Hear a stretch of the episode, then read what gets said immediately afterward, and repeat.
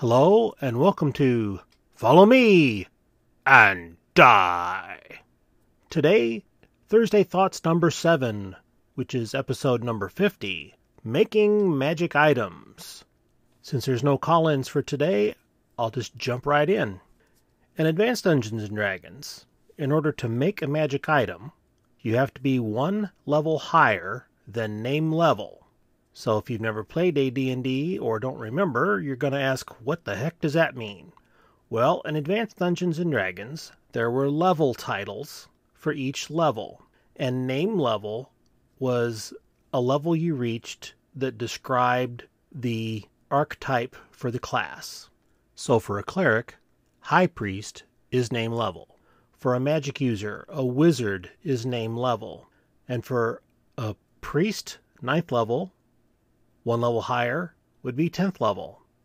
For a magic user, 11th level for a wizard, 12th level for one level higher.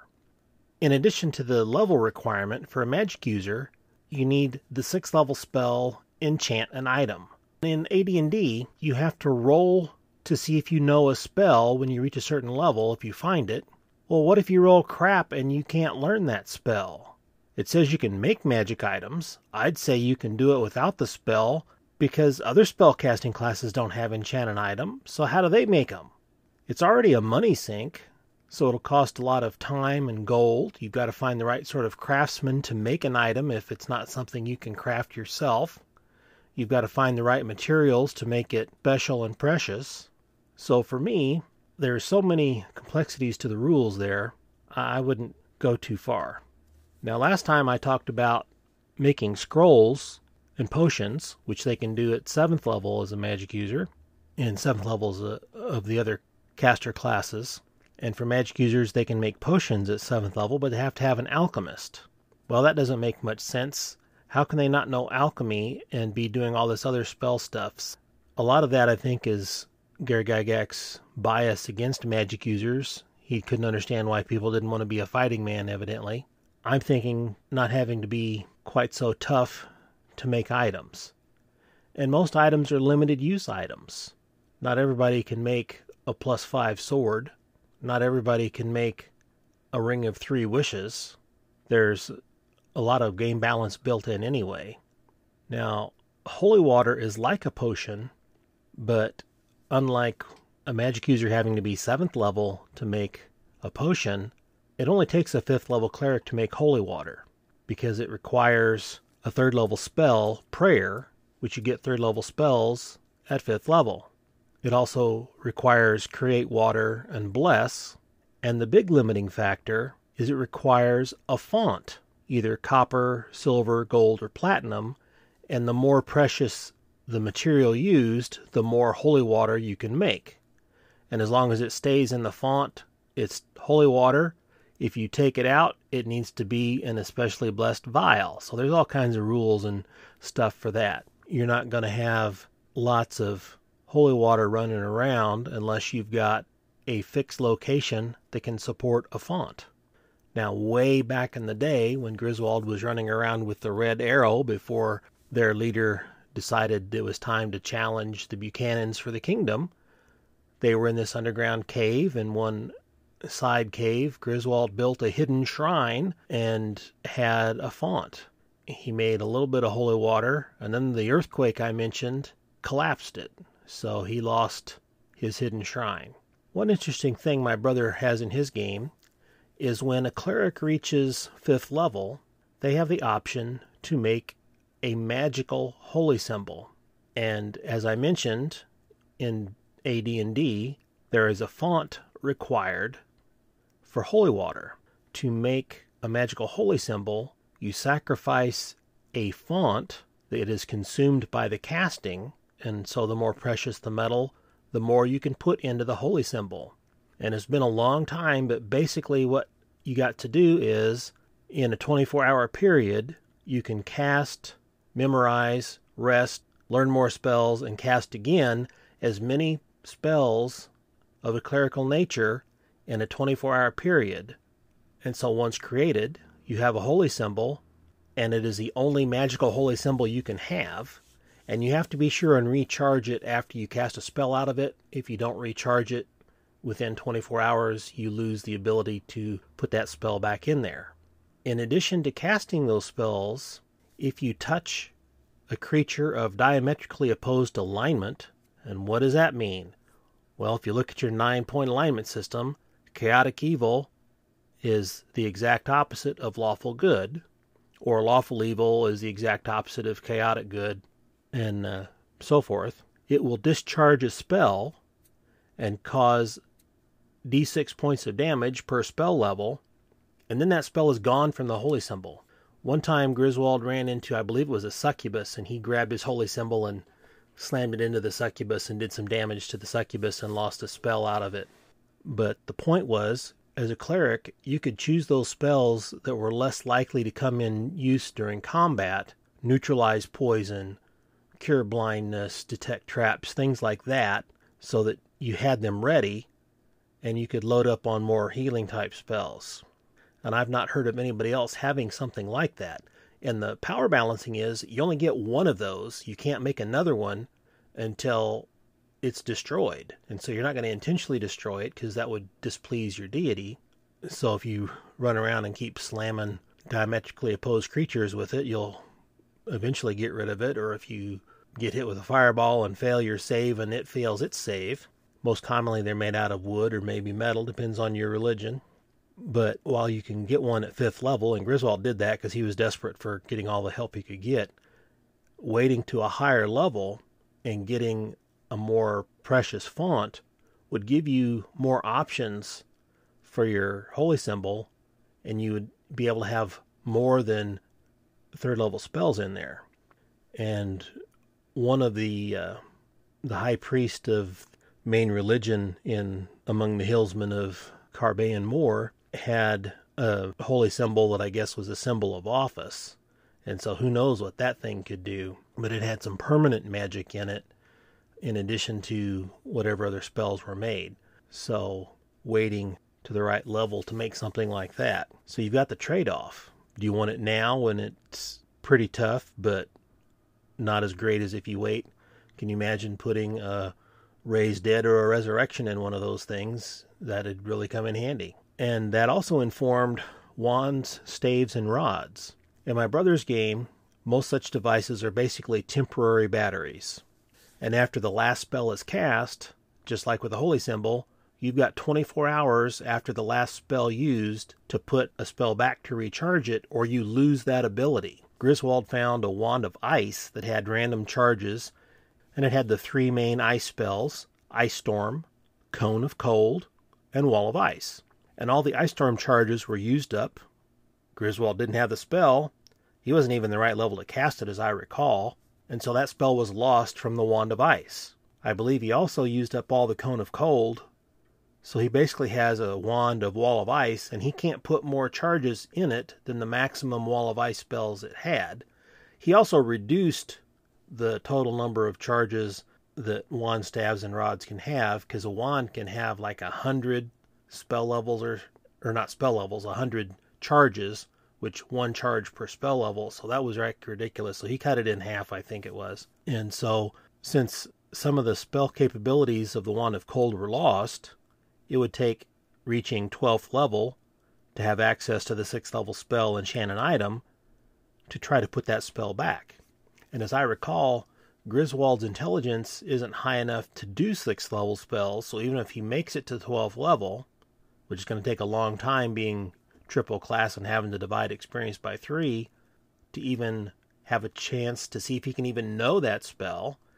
And then if he can make the roll because of his lower intelligence, he's got like a 55% chance to know a spell. So a lot of spells that Griswold couldn't get because he rolled really bad. So that seems just a little too overpowered.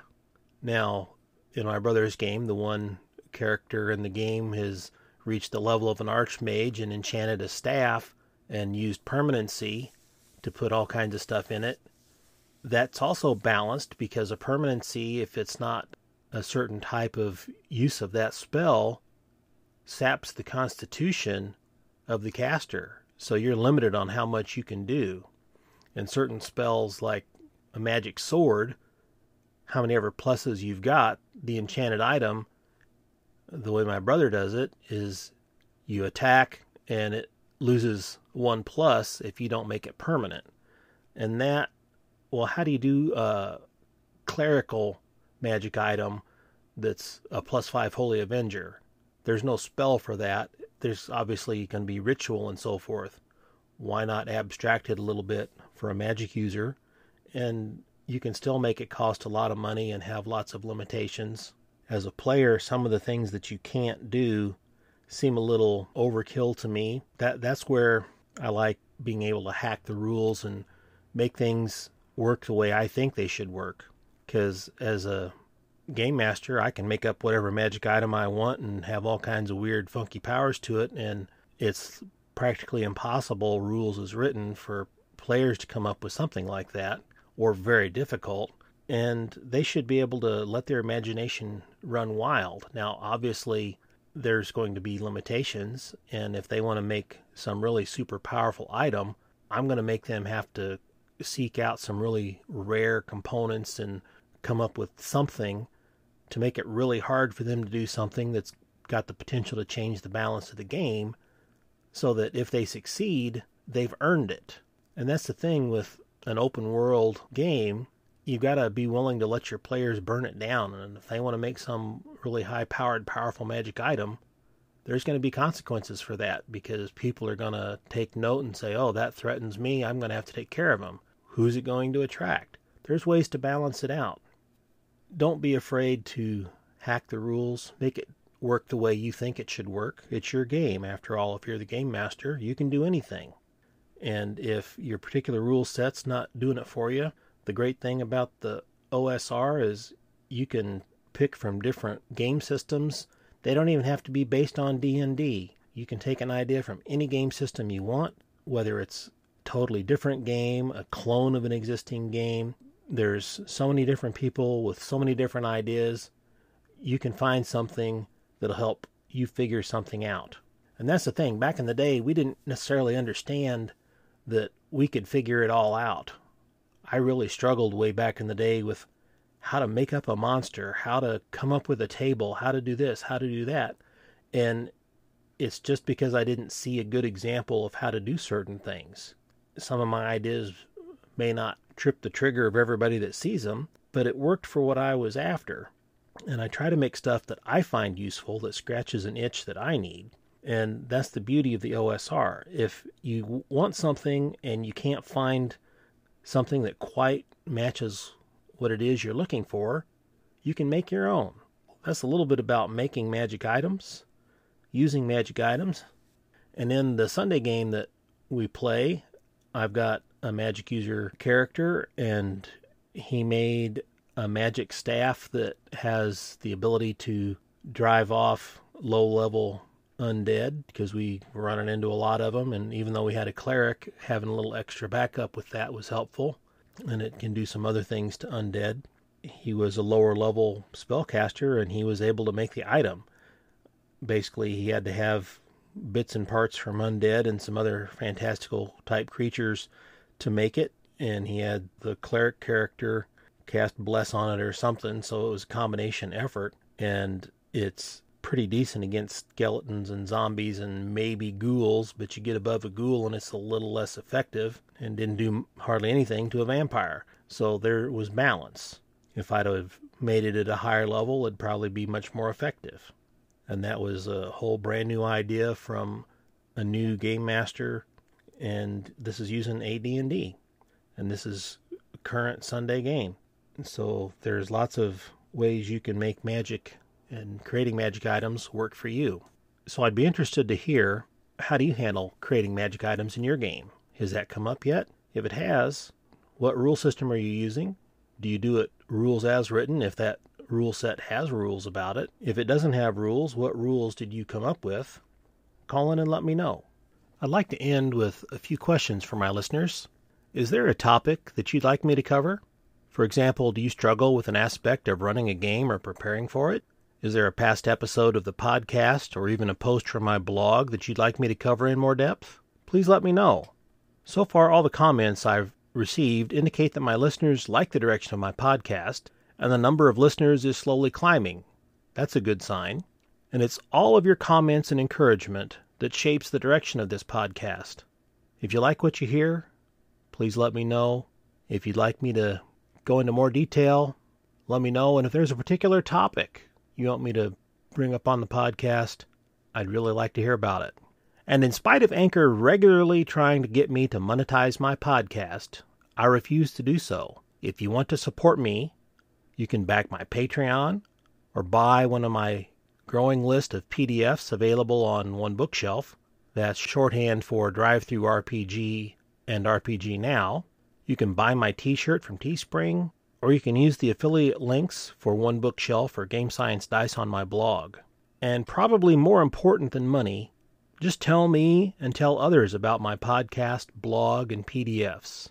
And it's the day the comments and listens stop that I'll have to reevaluate my efforts at podcasting.